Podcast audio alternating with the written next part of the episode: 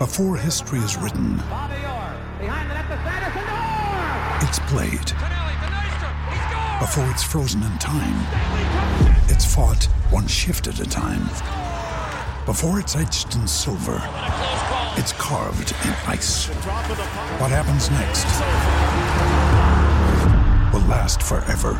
The Stanley Cup Final on ABC and ESPN Plus begins Saturday. When you need mealtime inspiration, it's worth shopping Kroger, where you'll find over 30,000 mouthwatering choices that excite your inner foodie. And no matter what tasty choice you make, you'll enjoy our everyday low prices, plus extra ways to save, like digital coupons worth over $600 each week. You can also save up to $1 off per gallon at the pump with fuel points. More savings and more inspiring flavors make shopping Kroger worth it every time. Kroger, fresh for everyone. Fuel restrictions apply. And welcome to a playoff edition of Overtime on the Ice. I'm Jenna Harner, joined by Phil Bourque and Dan Kovacevic. Guys, we knew it was trending to be towards they were going to play the Rangers, obviously. Obviously, that's happening now. We know the schedule, we know everything. Headed into playoff week, it's crazy to believe that it is finally here. Now, this was a team that the Penguins beat the first time they matched up with the Rangers this season, but then the Rangers took the next three. They outscored the Pens 11 to 4. How do you beat this team? We'll look at it in a way where what's the biggest strength in your eyes of the Rangers? What's the biggest weakness? And we talked a little bit about wild card players. Who's going to be that difference maker for the Penguins when it comes to beating the Rangers? So you guys can take it away. Well, I'll start with the strength first, and that is uh, this New York Ranger team is as good, if maybe the best team in the league, at scoring off the rush. Their fast break out of their zone, uh, their speed through the neutral zone, their skill, and their execution on their playmaking abilities. It's really challenged the Penguins in the four-game season series, and uh, they'll take it up a notch, I'm sure, in the postseason.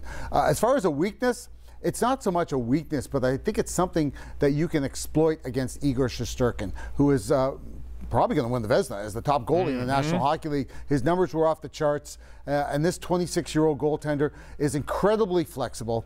He is has a great ability to move laterally as quick as anybody in the league, including uh, Andrei Vasilevskiy. But the thing I did notice in the four-game series, guys, is he gives up a lot of rebounds, and once he goes down into that butterfly, he's kind of locked down in there. Now, the Penguins in the last three games, 21 goals against, uh, excuse me, 21 shots against, 24 shots against, and 24 shots against. That's not enough. The old pass off the pad, where from a bad angle, just pound it low on the ice, and when he goes down into that butterfly, he will kick it out into the slot position. Finally, my wild card player, Big Jeff Carter, baby. Come on, he's he's, he's won two he Stanley to Cups. rewind? He has not been out of the first round since winning the Stanley Cup in 2014. He's 37 years of age. He didn't come back and re-sign with the Pittsburgh Penguins just to you know punch the clock and collect a paycheck. Mm-hmm. He's back to win another cup. And last year in the playoffs, arguably the Penguins' best player, right? Hmm. Four goals and five points in the six games against the New York Islanders. Big game. Jeff Carter is going to show up in that first round against the Rangers, and I guarantee you, he will score a big goal in that series. Quality of shots and quality of chances, Jenna, is going to mean a lot to the Yeah. Penguins, as Phil said.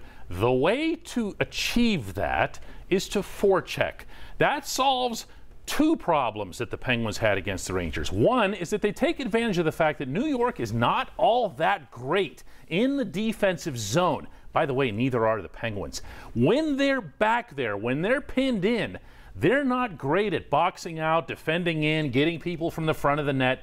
You have to take advantage of that if you're the Penguins. The other way in which it benefits the Penguins, and this was the thing we talked about the transition game that really hurt, was they would let the Rangers defensemen just basically stand there like it was a morning skate. Remember, Phil, the pass Adam Fox made, where it was just like he just stood there, like he was just upright and went, hmm, which of Artemi Panarin or Chris Kreider should I hit up there? And he fires a puck up, and oh, what do you know? It's a two on one. Well, how did that happen? Because no one was in Adam Fox's face.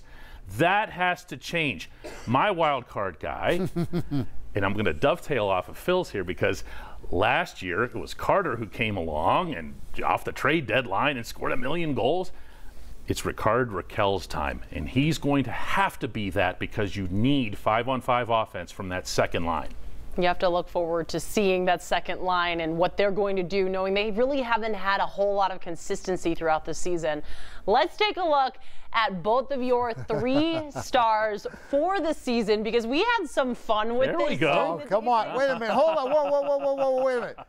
You don't have the captain number one? I have DK? the captain at number two because last I checked, Phil, every one of us, including you, were saying for four or five months who was the Penguins' best player. Okay.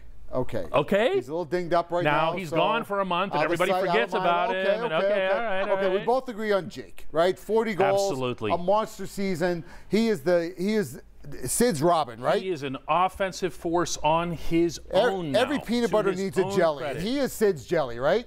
Oh, Jake Guentzel. sometimes he's the peanut butter. okay. Where, where we differed a little bit, right? You took Jarry. I gave I gave 58 in your program. Chris Letang, one big I, hug. I love that pick. yeah, I, I and, I and I love your Jarry pick. I don't you- love your Jarry Well, pick. go ahead and confess why you would pick Letang. Well, because I've been tough on him. You I've been real, there's a little man. bit of guilt involved here, a little bit. I've been tough mm-hmm. on him because my expectations are so high. That's Yes, why. and they should and, and be. That, and, Yeah. and and he's really taken the rough edges around this game. What at this at this part of his career to have the consistency, to have the uh, the big play ability. Uh, and still log those ridiculous numbers that we take for granted here in Pittsburgh 25, 26, 27. On you all go to overtime. teams, all and this- special teams, And all everything. the special Yep. teams, all right? And there's no drop off.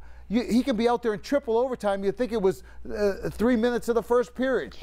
so I, I had to I had to go out of my way. I love it. Give 58 a big old hug. I love Put that. And my I took care of star for Jarry for you. I Good. compensated because I know checked you all the want boxes. Jarry. There- there- we did our job there, Jenna. How, how did we do? I love that. I think across the board there, there's no arguments against all of those players. And hopefully, those are some of the guys that we know the Pens are going to look to this postseason. And hopefully, they can continue to elevate their game the way they have this entire year, especially, you know, potentially getting Jarry back. Hopefully, at some point, you got to win the first round, though. You got to do that. And so hopefully, we will see there. Well, thanks so much for joining us on Overtime on the Ice.